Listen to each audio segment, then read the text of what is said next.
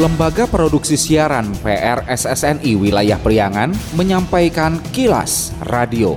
Disiarkan di 20 radio anggota PRSSNI di wilayah Priangan.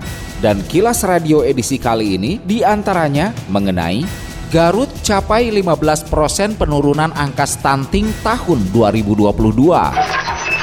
Kemensos RI evakuasi pasien ODGJ asal kota Tasikmalaya ke Rumah Sakit Jiwa Bogor.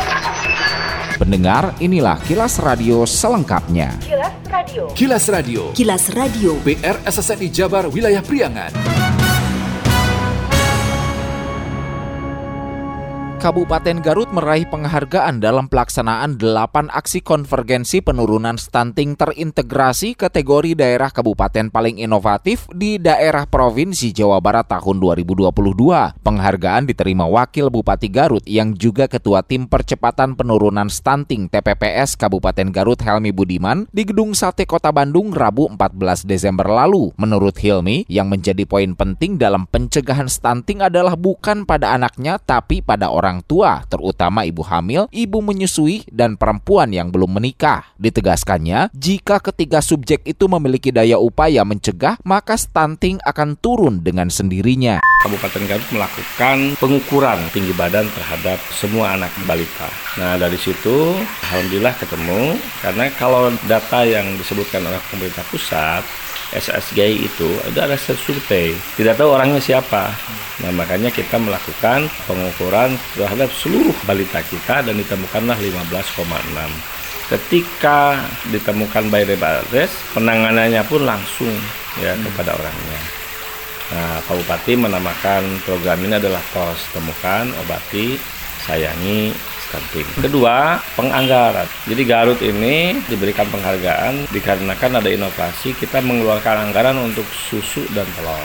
Dan ternyata ya luar biasa pengaruhnya ketika anak-anak kita ini dikasih telur sama susu peningkatannya sangat pesat.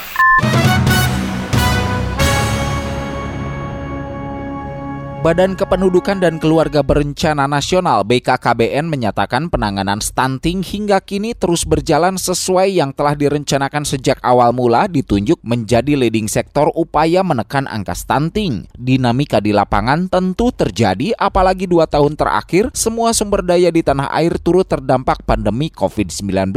Pimpinan redaksi Lembaga Produksi Siaran LPS PRSSNI Jabar, Ganang Parto, berkesempatan langsung mengorek informasi terkait dinamika dinamika BKKBN dalam penanganan stunting itu. Berikut cuplikan perbincangannya bersama Deputi Bidang Advokasi, Penggerakan dan Informasi BKKBN, Sukaryo Teguh Santoso. Karena ini seksi menjadi pembicaraan media dan semua saya rasa dari pejabat dan juga level selebritis termasuk orang biasa membicarakan stunting. Review saja Pak Teguh terkait dengan penanganan stunting di Indonesia dari sisi advokasi setahun terakhir lah setidaknya karena kita kemarin dua tahun pandemi, ada anggaran yang dipangkas, ada ya. anggaran yang akhirnya tidak mungkin bisa dilakukan karena di mana-mana dilakukan pemangkasan. Ya. Ada hal yang lebih penting yaitu untuk penanganan COVID-19 pandemi ya. dan baru kemudian ini kita harus tergerak kembali untuk gaspol lah kasarnya hmm. terkait stunting. Ya, jadi dari aspek proses ya dari 2021 uh, eh, sejak penugasan Pak Presiden pada BKKBN melalui Perpres 72 2021 di mana BKKBN ditugaskan sebagai ketua pelaksana yang sudah stunting setelah itu kita sudah menyusun rencana aksi nasionalnya sebagai pedoman pemerintah daerah dan desa melaksanakan upaya percepatan stunting.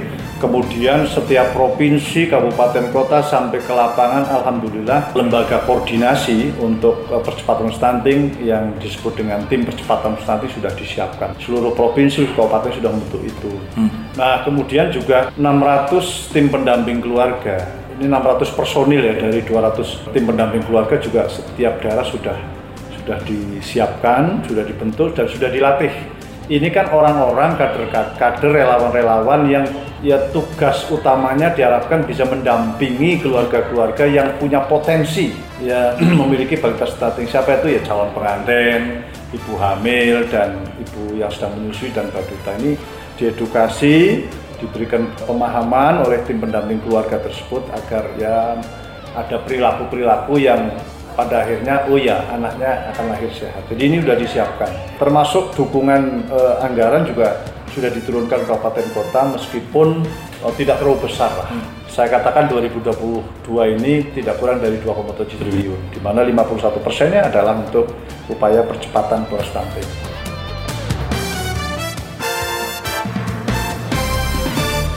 Kilas Radio. Kilas Radio. Kilas Radio. PR SSNI Jabar Wilayah Priangan. Musim hujan telah tiba. Waspadai kawasan sekitar Anda yang berpotensi rawan bencana alam, longsor, banjir, angin puting beliung, dan lain-lain. Siagakan diri kita setiap saat, setiap waktu untuk meminimalkan korban jiwa. Tingkatkan siskamling antar warga. Segera komunikasikan dengan pihak terkait bila ada tanda-tanda awal potensi bencana alam. Iklan layanan masyarakat ini dipersembahkan oleh Kilas Radio. Bila Anda mendapatkan hal-hal atau peristiwa penting untuk diliput oleh tim Kilas Radio, hubungi hotline servis kami, SMS atau WA ke nomor 0813 2424 5911 0813 2424 5911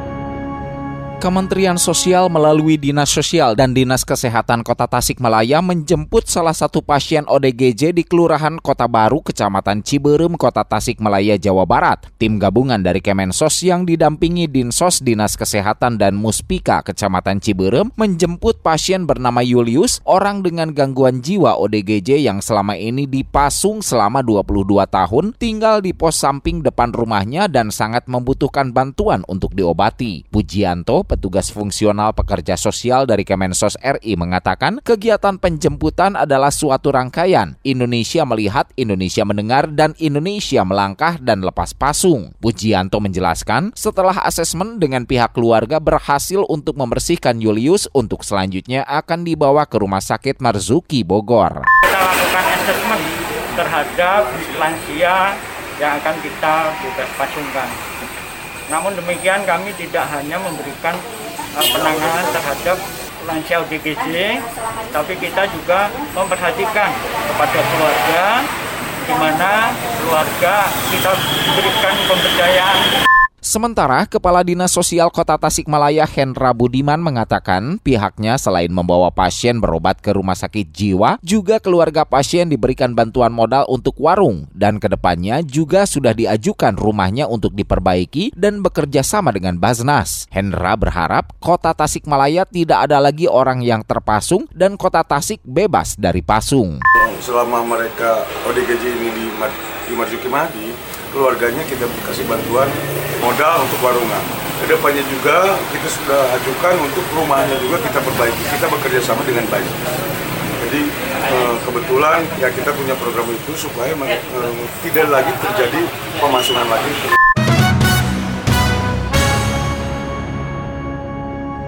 Komisi Pemilihan Umum Kota Banjar menyatakan sebanyak tujuh partai non-parlemen yang telah mengikuti tahap verifikasi faktual di Kota Banjar lolos verifikasi faktual sehingga menjadi peserta pemilu 2024 mendatang. Menurut Ketua KPU Kota Banjar, Dani Daniel Muklis, tujuh partai politik non-parlemen yang memenuhi syarat menjadi peserta pemilu tahun 2024 itu di antaranya Partai Solidaritas Indonesia PSI, Partai Kebangkitan Nusantara PKN, Partai Hanura, Partai Gelora, Partai Perindo, Partai Bulan Bintang PBB, dan Partai Garuda. Adapun jumlah partai politik peserta pemilu tahun 2024 untuk Kota Banjar semuanya 16 parpol. Lebih lanjut, Dani menyampaikan dalam proses verifikasi faktual pihaknya terjun langsung ke lapangan secara door-to-door dengan verifikasi kelengkapan dokumen-dokumen anggota dan kepengurusan partai politik. Disebutkan dari hasil verifikasi faktual pihaknya tidak menemukan adanya kekurangan passing begitu ya door to door menemui anggota-anggota partai masing-masing. Kemudian jika tidak dapat ditemui menggunakan metode yang kedua partai politik boleh mengumpulkan. Dari sejumlah sampel yang kita passing itu misalnya berapa yang bisa ditemui berapa yang tidak bisa ditemui. Nah yang tidak bisa ditemui ini menggunakan metode yang kedua dikumpulkan oleh partai politik di kantornya. Dan kita datang ke kantor partai politik Kongres pertama radio siaran swasta se-Indonesia yang melahirkan Persatuan Radio Siaran Swasta Niaga Indonesia PRSSNI di Balai Sidang Senayan Jakarta pada 16-17 Desember 1974 dihadiri 227 peserta mewakili 173 radio swasta dari 34 kota di 12 provinsi. Pada Munas keempat PRSSNI di Bandung tahun 1983, kata niaga diganti nasional nasional sehingga menjadi Persatuan Radio Siaran Swasta Nasional Indonesia tetap disingkat PRSSNI. Hari ini, 17 Desember 2022, PRSSNI genap berusia 48 tahun. Terima kasih seluruh masyarakat dan pendengar yang tetap menjadikan radio siaran sebagai sarana informasi dan hiburan. PRSSNI, pemersatu bangsa. Satu suara, berjuta telinga.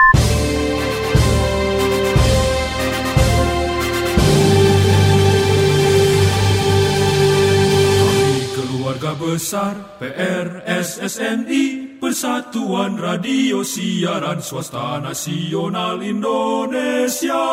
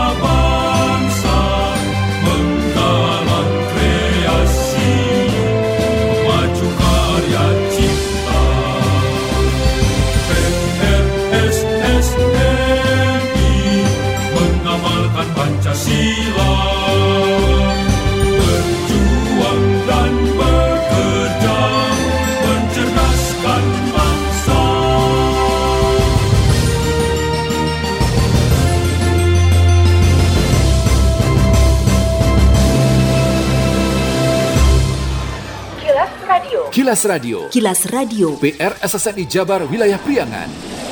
Sekian Kilas Radio. Saya Dido Nurdani beserta tim Kilas Radio Priangan. Salam PRSSNI. Kilas, Kilas. Radio.